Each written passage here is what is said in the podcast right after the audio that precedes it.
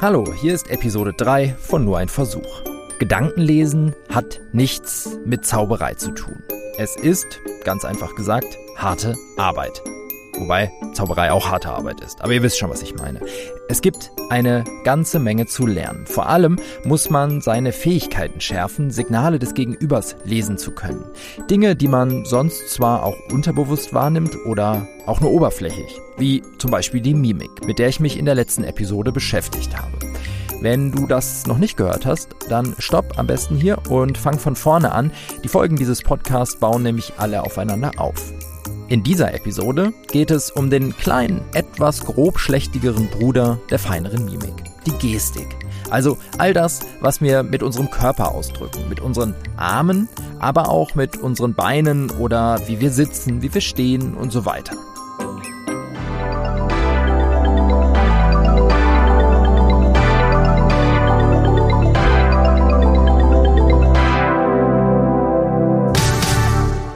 Erstmal die Klärung des Versuchs am Ende der letzten Episode, den ich mit meiner Freundin Luisa gemacht habe. Ich sag mal, das ist ja nicht so 100%ig optimal verlaufen. Und zwar denkst du an die Situation im Parkhaus? Nein. Verdammt.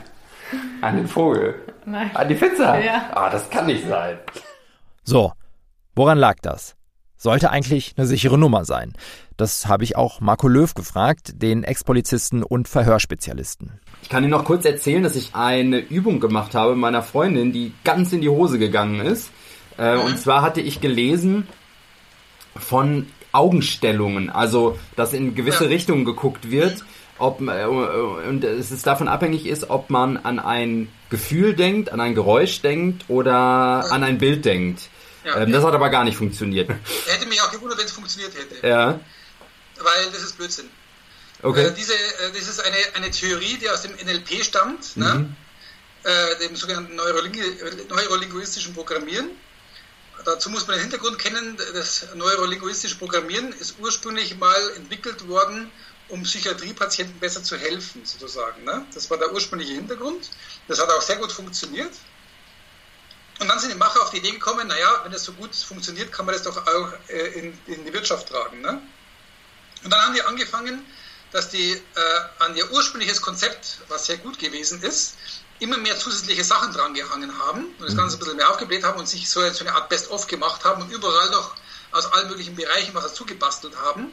Und das jetzt wiederum dann so verkauft haben, dass sie sagen, das kann man jetzt auf jeden Bereich äh, des Lebens anwenden. Und da muss man halt sagen, so ist es halt einfach nicht. Ne? Ja. Ähm, was diese Augengeschichten betrifft, ähm, der, die Theorie ist, es gibt zwei verschiedene Gehirnhälften und entweder die eine ist für die bildhafte Erinnerung zuständig, die andere fürs Konstruieren. Je nachdem, ob ich also ein echtes Ereignis denke oder ob ich konstruiere, schaue ich je nachdem in eine andere Richtung. Ne? Das Ja. ist die Theorie dahinter. Ähm, das ist ausprobiert worden fürs FBI. Da äh, gab es äh, zwei US-Psychologen, die haben 5000 äh, Probanden von der FBI-Schule sozusagen äh, da getestet und haben eben äh, feststellen wollen, ob es hilfreich für Vernehmungen wäre, diese Augentechnik einzusetzen. Diese Blickrichtungstheorie nenne ich das. Die haben festgestellt, dass die Trefferquote bei 51 Prozent war. Ne? Okay. Und 51 Prozent ist quasi fast 50-50. ne? Und da muss man eben sagen, es ist sehr schade, äh, dass das so aufgebläht worden ist in diesem NLP-System, denn das ursprüngliche System, das ist sehr, sehr gut gewesen, aber man hat halt immer mehr dazugefügt und hat es immer ein bisschen mehr verwässert. Und so muss man halt sagen, es gibt halt, wie es überall so ist, Sachen, die sind sehr praxisnah und andere halt gar nicht. Wie auch wenn Sie ein Auto haben, Sie werden auch kein Auto kaufen können, wo Sie sagen, das ist alles perfekt. Na, das eine Auto äh, ist schneller äh, in der Höchstgeschwindigkeit, das andere Auto ist besser im Verbrauch. Aber das Auto, was super schnell ist, mit super wenig Verbrauch und gleichzeitig super viel Platz bietet ne, und dafür aber sehr, sehr äh, kompakt beim Parken ist, das werden Sie halt schwer finden. Ne? Und Ja. so ist es da auch. Also die Blickrichtungstheorie, wenn die nicht funktioniert, dann hat das nichts zu bedeuten. Okay. Brauchen Sie sich keine Ged- Gedanken darüber machen. Okay, alles klar. Okay, also Blickwinkeltheorie ist erstmal gestrichen, klappt irgendwie nicht, beziehungsweise ist viel zu unzuverlässig. Kommen wir also nun zum eigentlichen Thema dieser Folge, die Gestik. Okay. Gestik.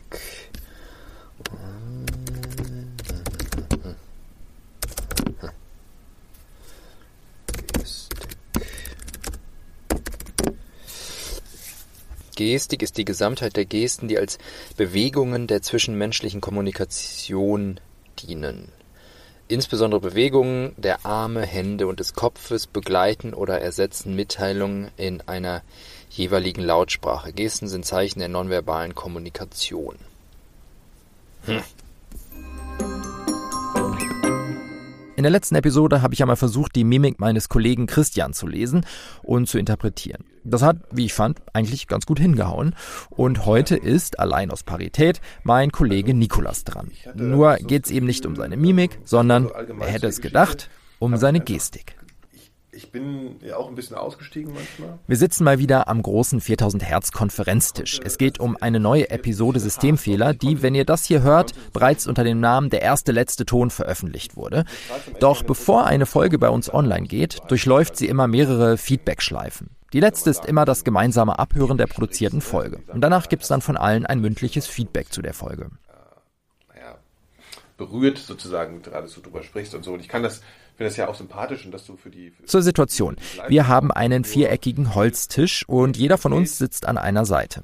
Als Nikolas in diesem Fall seine Kritik vorbringt, saßen er und Christian sich gegenüber, ich saß an der dritten Seite und während Nikolas redet, beschreibe ich mal seine Haltung. Also vor allem fällt mir auf, er sitzt nicht gerade auf seinem Stuhl, sondern seitlich, also beziehungsweise er sitzt äh, Christian zwar frontal gegenüber, allerdings befindet sich die Stuhllehne nicht an seinem Rücken, sondern seitlich. Also kann er seinen linken Arm auf ihr abstützen. Man könnte also auch sagen, er sitzt ziemlich informell da. Hm, das ist aber auch normal bei uns. Wir sitzen ziemlich viel und oft zusammen und da verhalten wir uns eben auf den Stühlen ziemlich undiszipliniert. Manchmal legen wir sogar unsere Füße auf den Tisch und so. Ist ja auch ein Zeichen von Vertrautheit. Also dies scheint auch jetzt hier seine Grundhaltung zu sein. Bekannte Leute, vertraute Situation. Ähm, außerdem hat er seine Beine überschlagen. Das heißt jetzt erstmal so per se nicht viel, deutet aber auch auf eine entspannte Haltung hin. Interessant ist äh, Nikolas Fußstellung, denn obwohl er ja relativ schief auf seinem Stuhl sitzt, zeigen seine Füße konsequent zu Christian. Damit will er sagen, hey, ich spreche mit dir und all mein Gesagtes geht in deine Richtung. Zugewandtheit könnte man auch dazu sagen.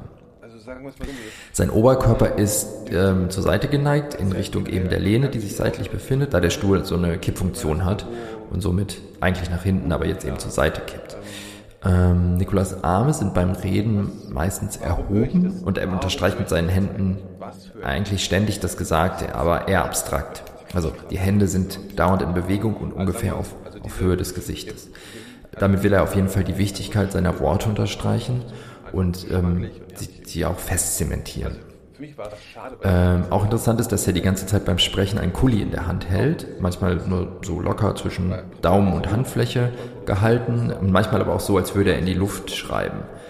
Mit dem Kuli hat er sich äh, eben, als wir das Stück von Christian gehört haben, Notizen gemacht und dass er es jetzt nicht aus der Hand legt, sagt, übrigens, alles, was ich hier gerade sage, bezieht sich auf das, was ich eben aufgeschrieben habe. Ich habe mir also wirklich äh, intensiv Gedanken gemacht und das, was ich jetzt hier gerade erzähle, gehört noch dazu. Also das ist Teil des Ganzen. Sein Kopf ist aufgerichtet und er schaut Christian eigentlich regelmäßig beim Sprechen in die Augen. Auch das zeigt Zugewandtheit und vor allen Dingen auch seinen Wunsch, dass das Gesagte vollständig und korrekt auch bei Christian ankommt. Und? Ja. Was sagst du? ich erkenne mich auf jeden Fall wieder. Mhm. Du warst ja sehr gnädig und äh, hast alles irgendwie versucht, also so positiv zu formulieren. Ja. Ähm, ja, ich meine, man wird sich da schon selbstbewusst. Also interessanterweise schräg sitze ich, glaube ich, sehr häufig. Ich glaube, das hat auch was damit zu tun, dass ich, dass alles immer zu klein ist. Ich weiß nicht, ob ja, du das kennst. Also ich ja, mache das sogar an meinem Schreibtisch, dass ich dauernd dieses Hin und Her mache, mhm. aber das ist ja jetzt nicht so wichtig. Aber das mit den Füßen ist mir überhaupt nicht klar, mhm. so dass das in irgendeiner Weise, dass ich da so eine Richtung habe. Ähm, ja, ich meine, ja. Also das ist also so äh, tatsächlich so Körperlesen ist nochmal irgendwie anders als. Mimik, weil da beim Körperlesen ist noch mehr Hokuspokus dabei. Ja. Habe ich so das Gefühl, das wurde ja. mir jetzt auch schon mal bestätigt. Ja. Also es ist so sehr freie Interpretation irgendwie. Ja, schon. Aber ich, sagen wir es mal so, ich, es ist natürlich immer so eine Sache dann eins zu eins. Ja, mhm. das bedeutet das Ganze genau, auf jeden Fall so. Halt nicht, ne? Ja, genau. Aber sagen wir es mal so, ich fühle mich zumindest an der Stelle ertappt, dass ich wahrscheinlich manchmal schon sehr in der Situation schon das Gefühl habe, ich sage jetzt was ganz besonders Wichtiges. Mhm. Also so, das ist so ein bisschen, äh, das äh, zweifle ich danach auch gleich immer wieder an, ja. aber dann meistens, wenn man aus der Situation raus ist und denkt so, Mann, jetzt hast du aber wieder mit dem, also diese, ne, diese Stiftgeschichte ja, oder dass ich halt ja. so denke, so, das ist jetzt irgendwie dezidiert und ja, wahrscheinlich äh, drückt sich das schon auch einfach in der Gestik aus. Ja. Aber würdest du jetzt sagen, insgesamt so das, das Fazit, also sagen wir mal, ich habe jetzt ja öfters irgendwie Zugewandtheit gesagt und gleichzeitig, mhm. wie du jetzt auch schon gesagt hast, ja. irgendwie so, dass dir das wichtig ist in dem Moment, dass das auch so rüberkommt irgendwie, mhm. dass das unterm Strich schon richtig interpretiert ist. Ja. Ja, ich, ja, auf jeden ja. Fall. Und ich glaube auch zum Beispiel ein paar Sachen sind auch bewusst. Also zum Beispiel das Angucken, mhm. dass ich das sind schon Sachen, die ich dann bewusst mache, weil man tendiert manchmal äh, so beim Überlegen von Gedankengängen dann so unter sich zu gucken, einfach weil man mhm. sich konzentriert, also nirgendwo hinzugucken. Mhm. Aber das ist natürlich im Moment von der Kritik ne, mhm. oder einem, äh, wo es einfach eine heikle Situation ist, dann manchmal nicht so cool, weil du mhm. halt dann, na, weil das einfach als als abweisend oder mhm. nicht so warmherzig oder oder schätz, wertschätzend rüberkommt. Zumindest in unserem Kulturbereich, ne? Da, da gibt's nämlich auch schon wieder so ja, ach so, ja, Leuten, stimmt. Ja. Ne, ich glaube, angucken ist sowieso heikel an manchen. Ne? Also genau. Ja. Ja, aber wie gesagt, also. Es ist interessant, dass man sich wirklich, wenn du es so beschreibst, ich erkenne mich total wieder. Das ja. ist schon spannend. Und äh, also da ist jetzt nichts dabei, wo ich gesagt hätte, was, sowas mache ich? Mhm. Ja, das ist schon ganz, ganz äh, cool beobachtet, ja. Hendrik. Danke, danke, danke. Aber trotzdem stelle ich, ich mir auch immer wieder ja. die Frage, immer noch, was habe ich jetzt eigentlich davon? Naja, aber es ist, ich glaube, es bringt allein schon was, das für sich selbst einfach mal bewusst zu machen. Man nimmt das, glaube ich, unbewusst wahr. Mhm. Also so, wenn, wenn wir jetzt reden, man nimmt das halt wahr und deutet das emotional für sich in irgendeiner Form, mhm. aber wenn du es halt systematisiert beobachtest und das wiederholst, ist es, glaube ich, schon vielleicht auch eine Schulung für einen selbst mhm. oder also ja, also ich glaube, man und man ja. muss halt eben nur aufpassen, ne? Also ja. so wie ähm, der, der dieses klassische Beispiel ist, ähm, der redet zwar mit mir, aber verschränkt die Arme, der hat wohl gar kein Interesse ja, an mir. Das ist ja, das, Quatsch, also ne? ich glaube genau, ich glaube, man sollte schon eher darauf hören, was der andere einem auch verbal mitteilt oder so. Äh, also ja, das nur, muss ja irgendwie zusammenpassen. So der einzelne, glaube ich, ne, genau. ne, würdest du auch sagen, so der intuitive emotionale Eindruck, den man hat, und wenn der sich irgendwie nachvollziehbar darstellt in dem, was man so beobachtet, mhm. glaube ich. Ja. Genau, wenn eben was nicht zusammenpasst, dann, dann wird man irgendwie. Dann wird's interessant, ja. Genau, genau. Und ja. ich glaube, das ist der Punkt. Ja, ja das war's eigentlich schon. Danke, Danke. dir. Ja. Psychosession beendet. Ja. ja, cool. Ich finde das mit der Interpretation von, von Gestik und, und Körperhaltung ehrlich gesagt ganz schön anspruchsvoll, weitaus anspruchsvoller als die äh, Interpretation von Mimik. Irgendwie ist das alles noch viel, viel schwammiger. Bei der Mimik, da gibt's irgendwie mehr Common Sense, mehr eindeutige Signale. Angeblich ist es ja auch so. Mimik funktioniert weltweit ganz ähnlich, über alle kulturellen Barrieren hinweg. Die Gestik hingegen ist stark kulturell geprägt. Schon im europäischen Vergleich gibt es da massive Unterschiede. Zum Beispiel, schaue ich jemandem, mit dem ich gerade rede, ganz intensiv an oder nicht während des Gesprächs. Das ist durchaus abhängig von meiner Herkunft und von meiner Erziehung. All das macht es eben deutlich schwieriger, über die Körperhaltung Menschen zu lesen. Das bestätigt mir auch Verhörspezialist Marco Löw. Ja, ja, genau. Ist, Sie müssen sich so vorstellen, ähm, äh, früher war es einmal so, dass viele äh, davon ausgegangen sind, äh, dass sozusagen mehr oder weniger die Analyse der Wahrheit eine reine Frage der, der Körpersprachanalyse ist. Ne? Aber die Körpersprache, sage ich immer, ist zwar ein wichtiges Puzzleteil, aber nur eins von vielen. Mhm. Weil das Problem ist bei der Körpersprache schon das, dass man sehr leicht in eine eigene kognitive Überforderung reinkommt. Also heißt, kognitiv heißt praktisch auf das Denken bezogen, auf die Denkprozesse bezogen. Und ich muss natürlich auch alles abgleichen. Ich gebe Ihnen ein einfaches Beispiel. Mhm. Nehmen wir mal an, Sie möchten jetzt ein großer Körpersprachexperte werden. Und jetzt ist es natürlich so, Experten sagen, es gibt bis zu 10.000 verschiedene Körpersprachsignale. Ne? Okay. Ja. Und wenn Sie jetzt theoretisch gesehen alle 10.000 Körpersprachsignale drauf hätten, sagen wir mal, es gibt genau 10.000, ne? Mhm. und jetzt haben Sie einen Gegenüber da, der gibt auf eine Frage von Ihnen irgendeine Antwort. Jetzt müssten Sie theoretisch alle 10.000 gespeicherten Körpersprachsignale, abgesehen davon müssen Sie es erstmal schaffen, die 10.000 zu speichern im Gehirn. Ne? Mhm. Aber sagen wir mal, Sie haben es geschafft, die zu speichern und haben da jahrelang äh, darüber gelesen und was weiß ich alles. Ne? Dann müssten Sie schaffen, diese 10.000 Signale innerhalb von wenigen Sekunden, wo die Antwort dauert, abzugleichen mit dem gezeigten Verhalten. Mhm. Das ist natürlich kognitiv völlig unmöglich. Ne? Aber selbst wenn wir das runterbrechen zum Beispiel und sagen, ja, sagen wir mal, meinetwegen von den 10.000 Körpersprachsignalen nehmen wir jetzt nur die wichtigsten 200 zum Beispiel her, ne? dann ist es nicht viel anders.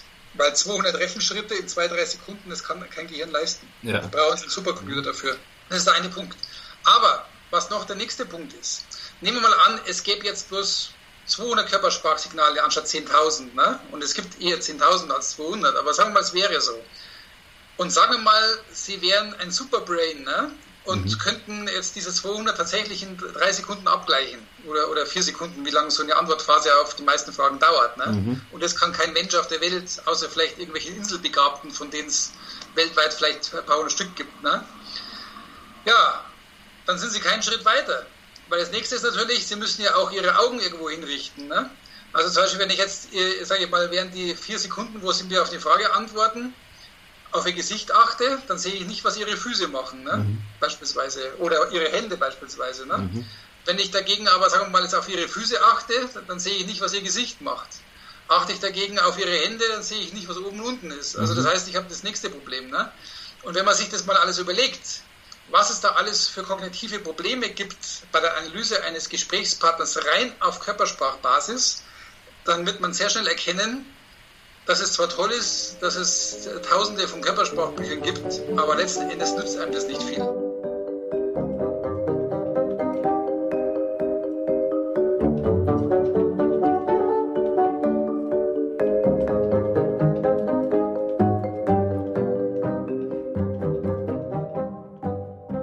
Dennoch nicht zu verachten, der Körper sendet spannende Signale aus, zum Beispiel auch sogenannte Mikrobewegungen.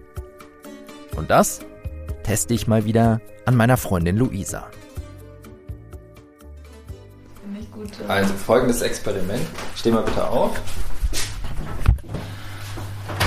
Also, jetzt, vor uns liegen jetzt acht Gegenstände. Ein Buch, ein Handy, ein Kugelschreiber, Kopfhörer, ein Portemonnaie, eine rote Maus, ein Gummiband und ein Glas Marmelade. So, du suchst dir jetzt eins dieser Gegenstände aus, sagst aber nicht welches. Einfach nur eins aussuchen. Ich gucke auch nicht hin und weiß ich nicht, wo du hinguckst. Hast du eins ausgewählt? Ja. Okay. So, jetzt dich mal auf die andere Seite stellen.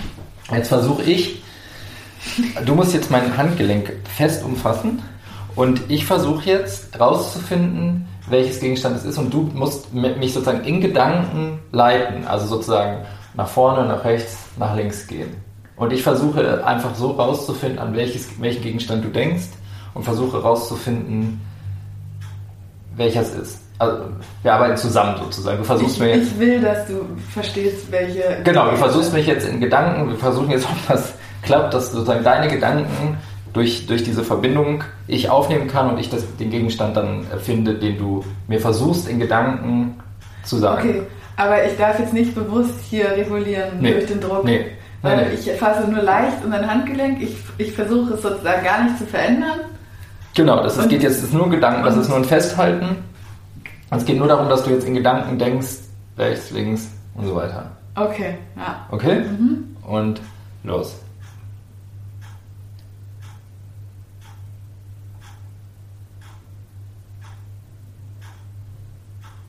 Ist das Gummiband? Wirklich? Weil ich, das ist ja, das ist ja krass. Als ich dann angefangen habe zu lachen, als du bei der roten Maus. Nee. Nee. Wir vertauschen mal die Gegenstände, dass sie eine andere Reihenfolge kriegen. Ja? Das ist aber auch, ähm, so. Okay. Okay. So, hast du dir schon eins ausgesucht? Ja. Schütteln? Okay. Also ich muss mich, glaube ich, mittig davor stellen, habe ich das Gefühl. So. Okay. Jetzt, äh, eben hatte ich welche Hand an deinem Handgelenk? So. Ich glaube die rechte. Mhm. Okay. Okay. Geht's los? Mhm.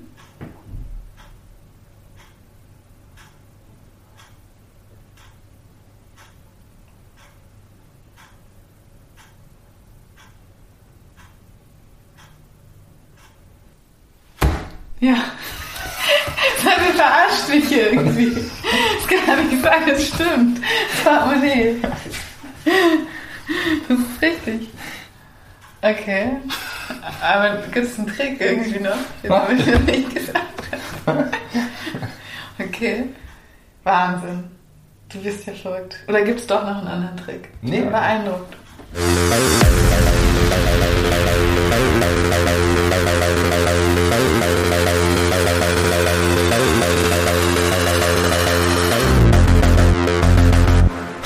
Es wird, es wird, es wird. Irgendwie mache ich Fortschritte. Fühlt sich ganz gut an. Ich finde ja auch, dass ich nach all der Theorie es nun endlich mal verdient habe, mein Können noch viel mehr in der Praxis zu testen. In der nächsten Episode mache ich deshalb einen Manipulationstag. Seid gespannt. Guten Morgen. Ich habe Kuchen mitgebracht. Bis dann.